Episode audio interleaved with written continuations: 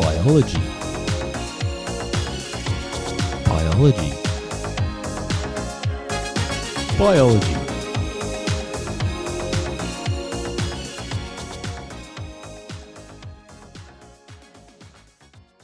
Hello, and welcome back to another episode of the HSC Biology Podcast. We are finishing off Module 7 today, which is very exciting, and the remaining few dot points are a little bit tricky in uh, how we need to break them down, but hopefully, I have some good examples for you here. Now, the first one is an interpret data question, and I always see these dot points as being more or less things that the students will have to decipher in the exam. So, having any specific knowledge may not be that useful, but obviously, it's uh, best to make sure you do cover all your tracks here. So, the dot point we're looking at first is interpret data relating to the incidence and prevalence of infectious disease in populations, for example, mobility of individuals and the portion that are immune or immunized, and malaria or dengue fever in Southeast Asia.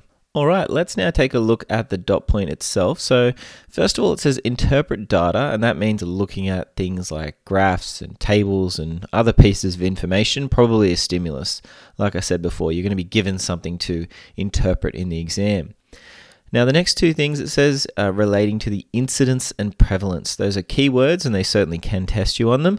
And another word you can throw in here, not mentioned specifically but is important, is mortality. And it does come up later in the syllabus as well. So I usually teach mortality here as well. So, with the dot points underneath, it is a for example. So we're looking at one of either of the points, so mobility of individuals or malaria, but then they've got or dengue fever in Southeast Asia. I don't know why they've put the or there. They should have given it a new dot point on its own, and I'm not sure why they did that because it's confusing. But we carry on anyway. Let's now look at the incidence, prevalence, and mortality definitions. And a great example to help you explain this concept in, in the classroom is the bathtub analogy, or there is an image that you can use that I'll post on my Facebook page that you can check out as well. Now, the way this works is that each part of a bathtub, whether it be the water in the tub, whether it be water being turned on and put into the tub, or water leaking out of the tub, they all represent different parts of either incidence, prevalence, and mortality. So we'll start with prevalence, and prevalence is the total amount of people that currently have a disease. And so if we're looking at something like melanoma, 10,000 people might currently have it. And so the prevalence of, of melanoma is 10,000 or is 10,000 individuals with the disease you can think about that as like the water that's already in the bathtub. Okay, that's the set amount of people.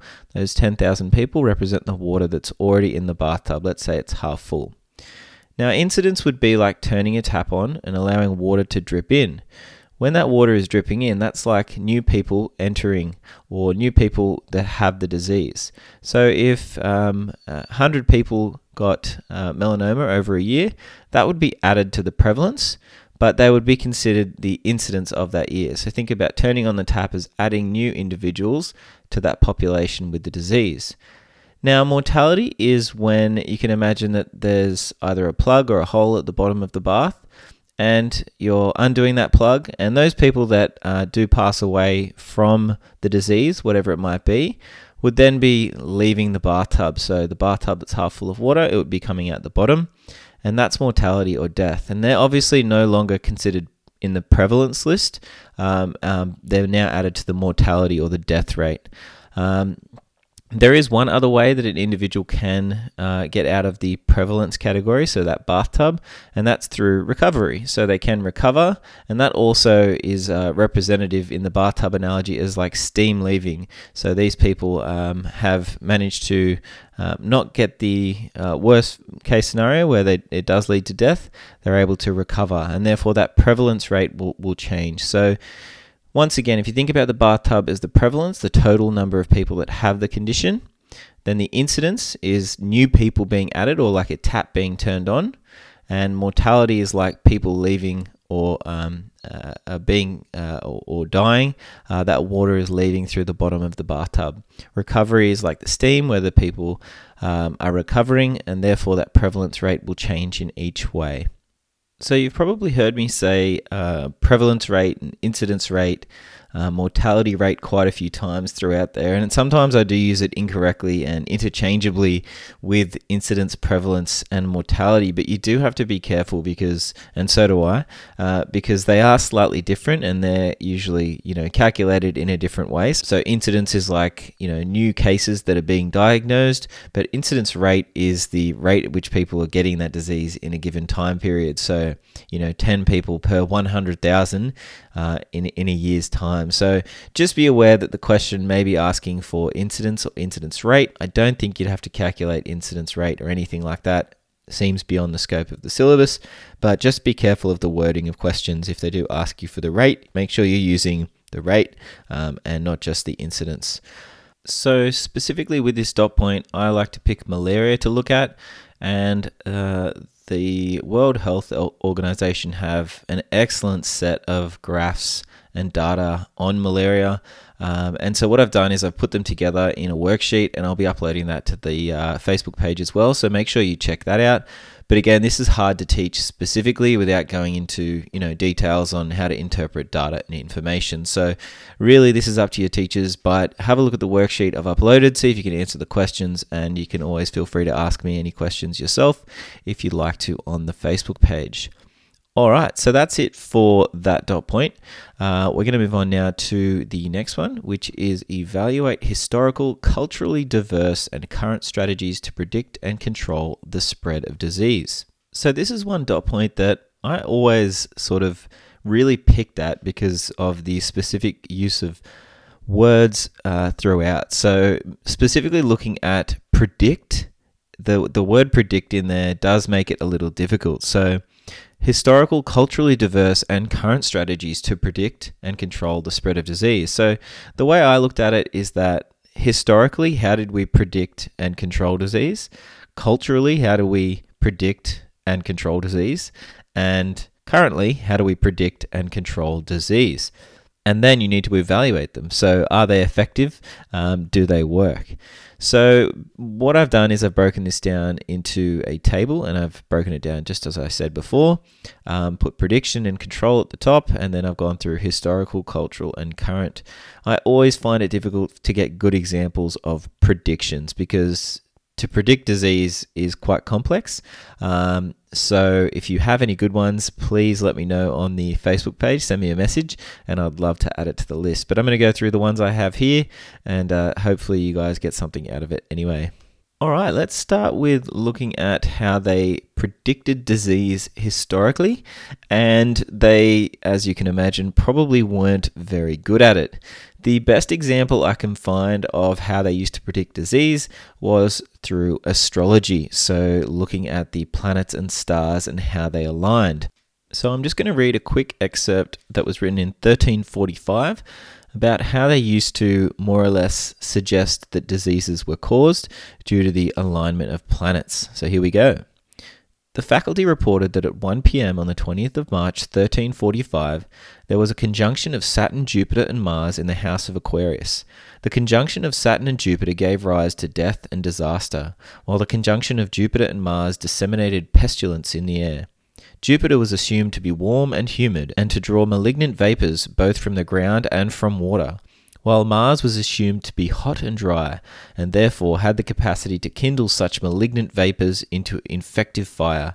Consequently, the rare conjunction together presaged the most terrible epidemic disaster.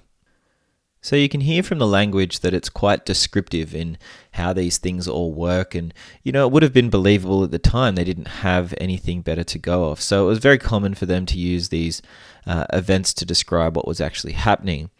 Um, but a much better example of a methodology of prediction was that of John Snow. Now, if you don't know who John Snow is, he was really, uh, or he's known as the father of field epidemiology. He was like the first one to start to analyze data and collect information on individuals to see what was causing a certain disease. So, specifically, he was looking at a cholera outbreak, and there's plenty of YouTube videos on what he did, so you can go and check that out. But I'll just mention that his uh, technique, his epidemiological technique, um, was able to predict that there's potentially something wrong with one of the water pumps in town. And therefore, he was able to potentially uh, uh stop that disease from occurring. So that moves into the control category as well. Uh, so his methodology of uh, figuring out where everybody lived who got sick and or died and then uh, putting that on a map to, to plot out which areas were most affected allowed him to see which uh, is the likely cause of this disease. And so that was one good one that I could find that was about predicting the, and controlling the spread of disease. Because with that information, they could shut off the pump and therefore less people would get sick. And eventually it was found out that it was most likely due to uh, those people who lived downriver where there was uh, uh, dirty nappies and diapers and all sorts of uh, fecal matter going into the water, uh, which is one way in which the cholera was spread. But John Snow is a great example, so do make sure you check that out, and it does fit into the control category as well. So let's now talk about some more historical methods of controlling disease, some less effective than others. And the first one we're going to be looking at is the humours of the body. So a lot of uh, historical information around disease prevention was about humors. So it was believed that we had, you know, four parts of our body that were filled with different liquids, and we call these liquids humors. And this actually relates directly to your humoral immune response as well. So those uh, plasma cells putting out antibodies in the humors, but I'll come back to that. well, we did that already, but we'll come back now to the four humors. So the four humors linked to things like uh, the seasons. So we had blood, which was in spring. Uh, we had phlegm, which was like winter. We had black bile, which was autumn. And there was yellow bile, which is summer. So these four mysterious liquids in the body that all needed to be in balance for a person to be in good health. And there's uh, one technique, so this is going into the control, that they used to use to ensure that those humors were in the correct uh, or were in equilibrium. And that is through bloodletting. And so, bloodletting was the process of literally draining someone's blood uh, in order to balance out some of the negative effects that were occurring in the other humors. So, I'm just going to read a quick uh, another excerpt. I thought this one was quite interesting um, on a soldier that was treated on the battlefield. All right, here we go. One typical course of medical treatment began at the morning of the 13th of July 1824. A French sergeant was stabbed through the chest while engaged in single combat.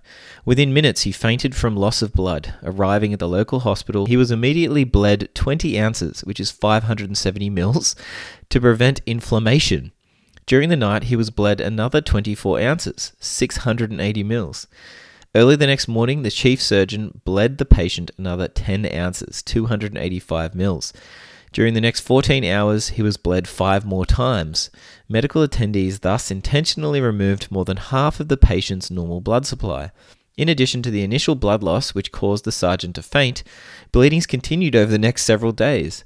By 29th of July, the wounds had become inflamed. The physician applied 32 leeches to the most sensitive parts of the wound. Over the next three days, there were more bleedings and a total of 40 more leeches. The sergeant recovered and was discharged on the 3rd of October. His physician wrote that by the large quantity of blood lost, amounting to 170 ounces, nearly 11 pints, or 4.8 litres, besides that drawn by the application of leeches, perhaps another 2 pints, 1.1 litres, and at the end of all that, the life of the patient was preserved. So you can see from that uh, bit of text that, you know, in some cases these things were uh, portrayed as being successful, uh, but obviously there is a number of conditions that would have allowed that to happen, um, and who knows how much truth there is to each of these stories. So that's an example of a control technique historically that would have been not so successful. So, in evaluating the effectiveness of it, it would be difficult to suggest that it is successful. We do not use the technique anymore except for very rare cases and conditions um, where it is still done, uh, but again, they have to be very specific in their use, and most likely those techniques were not useful uh, in the past. So let's look at a historical example that is successful to control disease. And this fits into the culturally diverse category as well because it kind of crosses many generations. So we'll start with ancient China, and they are, you know, the ones that believe, that were believed to have started the technique that is called variolation. So variolation is the precursor to vaccination, and the way that it used to be done was quite gross. The technique that was used is that the scabs of individuals that had once been sick and had recovered, but still had wounds, um, those scabs were removed. They were crushed up into a powder, and then they were they were they were blown up the nostrils of an individual and then breathed in. Now, what this was doing was indeed uh, attempting to uh, immunize the individual by putting in those fragments of whatever disease it was. And the disease they were treating was smallpox, and they didn't really know that in those uh, crushed up scabs were the small viral particles, um, but they were mildly successful. Um, and they found that if they used fresher scabs, that the person got too sick and they actually got the disease. But if they used older scabs, that it did work uh, in some cases.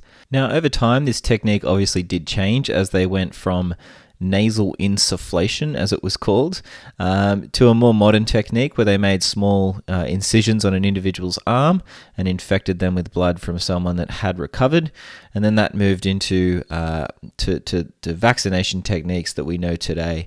Um, and really, it started off when Edward Jenner started to realize that individuals that had cowpox uh, weren't getting smallpox, and therefore he could start to infect people with a harmless form of a virus that protected them from the, the more dangerous strand. Now, beyond that, another two examples that are very useful are obviously is the work of Pasteur and Koch. So, um, you know, perfecting that uh, vaccination technique with Pasteur and uh, really looking at the use of pasteurization is effective. And Koch's postulates, obviously, to predict the likelihood of a pathogen causing a certain disease. So, we won't go through Pasteur and Koch, but they could certainly cover you for that one. All right, now culturally, um, culturally diverse method of predicting disease I cannot find. I can't find outside of things like prayers and astrology again, which was part of a cultures. Um, there's no real good ones for that. Now, I've already spoken about a culturally diverse technique of variolation, uh, which was used uh, quite a while ago. Um, but another good one that you can use here that crosses over with another dot point is Aboriginal bush medicine. So, bush medicines have obviously been used for uh, a long time in the Aboriginal culture, and some common examples of bush medicines that you may have heard of would be tea tree and tea tree oil um, and eucalyptus oil and they would use them in a number of different ways. Um, but some common and easy to understand ways is that they would simply rub the uh, leaves on wounds, um, or they would uh, heat or boil it in some way, or even smoke it, and basically breathe in some of the vapor. Um, that would be used to treat a number of different things, but along with colds and flus, um, stopping the, the infections of wounds and things like that. So that's a good culturally diverse methodology to control the spread of disease, and that does cross over, as I said, with the next dot point on uh, Aboriginal bush medicine and uh, preserving those the basically the knowledge that Aboriginal people have. But we'll talk about that in a minute. Let's now take a look at the current strategies to predict and control disease. And in terms of prediction, there's a number of different ways you can look at this. So, one good example that I've seen would be the use of DNA sequencing. So, to predict the likelihood of an individual getting a disease, you most certainly could use DNA sequencing to analyze their specific DNA and see whether or not they have any uh, pre existing uh, markers or code that might link them to certain conditions.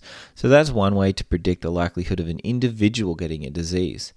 Another technique, as I spoke about before, would be epidemiology. So, having a look at data and analyzing the uh, incidence and prevalence rate, we can start to predict the likelihood of individuals getting a disease in a certain population. Now, the third example I have is one that is probably overly complex for what we need, but it's a good example. At least you could probably give it in an exam, and that is the SIR simulations. So, obviously, as our ability to um, to interpret data gets better, we have computers that can run programs and, and run mathematical modeling of certain uh, uh, using certain data to generate potential outcomes. And so an SIR simulation basically just takes into account people that are susceptible, people that are infectives or those that have the disease and can transmit it, and the number of people that are removed. So SIR, susceptible, infective, and removed. And the removed individuals are basically those that can't transmit the disease from person to person. Um, they may have had it and, and got over it, but they can't transmit it anymore. So that's just an example of a mathematical model that can predict the outcome of a potential disease spreading in a population. Now, when you have a look at the control mechanisms that we have currently, well, this links back to another dot point we've already done. When we look at our current methodologies to control disease, we have vaccinations, public health programs, hygiene practices, quarantine, use of pesticides, and genetic engineering. And so I've gone through all of those before. And they really hit all of the potential categories you could be asked um, in terms of the current methodologies we use to control the spread of disease. Now, when you're evaluating each of these, if you're evaluating the historical ones, obviously depending on what you pick, they're not going to be as effective. So you need to talk about why that is. Same with the uh, culturally diverse techniques and the current ones, which are going to be uh, working and they are going to be effective. They're the ones you probably want to be discussing and you can discuss in detail. So that brings us to the last dot point in Module 7, and that is investigate the contemporary application of Aboriginal protocols in the development of particular medicines and biological materials in Australia and how recognition and protection of Indigenous cultural and intellectual property is important. For example, bush medicine and smoke bush in Western Australia. So there is quite a bit to unpack in this dot point, and I always get stuck here every year because I don't have a great example. I'm going to give you the one that I use, and I'm going to give it my best shot. But if you do have a really great resource for this dot point or a great write up, um, I would love to get access to that um, so that I could update this podcast episode. Um, but I'll give it my best shot, and we'll see how we go from there. So the first thing we're going to look at is in the dot point how it says uh, the contemporary application of Aboriginal protocols. And so a protocol that um, I use when I get to this one is called the Nagoya Protocol. And the Nagoya Protocol, um, N A G O Y A, was devised in Japan in 2010 and we signed it in 2012. And basically, it's a framework that respects the value of Indigenous knowledge, focusing on how resources are accessed and the fair and equitable sharing of monetary benefits from their use. Now, when we look at uh, Aboriginal bush medicine, as I spoke about before, it's something that has been used for many generations. But Aboriginal people um, don't often write things down. They often tell stories and they explain things through um, uh, through through their voice, and so that does become an issue when trying to uh, recognize individuals that did discover something. Um, and so when we look at some bush medicines, so tea tree oil, for example, and eucalyptus oil, they are now very commonly used across the globe, but it's very rare to see uh, recognition of, of where and, and how those uh, properties were discovered. And they were things that Aboriginal people have used for a long period of time and they had been effective. Now, would they have been discovered by individuals without Aboriginal knowledge? Well, it's difficult to say, but most likely it wouldn't have been discovered in the way that it was. And so the two examples I spoke about, tea tree oil and eucalyptus oil, um, are great examples of bush medicine that I used to treat uh, bacterial infections. They have antimicrobial properties. And so we see these products used globally now, but there still is no recognition of the contributions of Aboriginal people. And so the concern here is that the Aboriginal people and their traditional knowledge is really being exploited um, for monetary gain, and there, there's no recognition given uh, to the individuals and the culture that discovered them. Um, and so there's no real informed consent given, and the idea is you're creating that continued dispossession of, of community. There is some attempts to basically address the lack of protection uh, using certain regulations, but they're at the moment considered to be relatively ineffective, unfortunately. Now, I don't usually look at both examples here, but I think the smoke bush uh, example is another good one to use and it's quite easy to remember. So, the smoke bush of Western Australia was traditionally used by Aboriginal Australians for, for healing, um, obviously for a long period of time. Uh, in the 1960s, the WA government granted a US National Cancer Institute a license to collect plants. In 1981, uh, basically, they sent Smokebush to the Institute uh, for potential cancer fighting properties. Now, no cancer fighting properties were found. However, when they were tested again for their uh, in a search for a cure for HIV and AIDS, they basically found that it did have a substance that destroyed the HIV virus. Now, the problem here is that the uh, the smoke bush itself was patented, and basically they awarded the rights to the pharmaceutical company in Victoria to develop the patent. Um, and so basically, they were allowed to start making an anti AIDS drug. Now, there was no recognition or acknowledgement, or financial or otherwise, for the role of Indigenous people in their discovery of the healing properties of smoke bush. And so the, the WA legislation disregards any potential intellectual property rights that Indigenous people have on their lands. Now, the problem is that they basically have the rights now to that plant, to the entire species of flora, preventing anyone from using the species for any other purpose without the consent of the company. So, a pretty significant impact that a company can have um, without recognizing the uh, Aboriginal culture that had a contribution to the discovery of the plant. All right. Well, I hope once again that was helpful, guys. Um, that is the end of Module 7. And as always, make sure you check out STEM Reactor at stemreactor.com.au if you need any biotechnology stuff at school. Um, also, if you'd like to help support the show, you can head on over to buymeacoffee.com slash HSC Biology Pod and you can buy me a coffee that will keep me going through Module 8.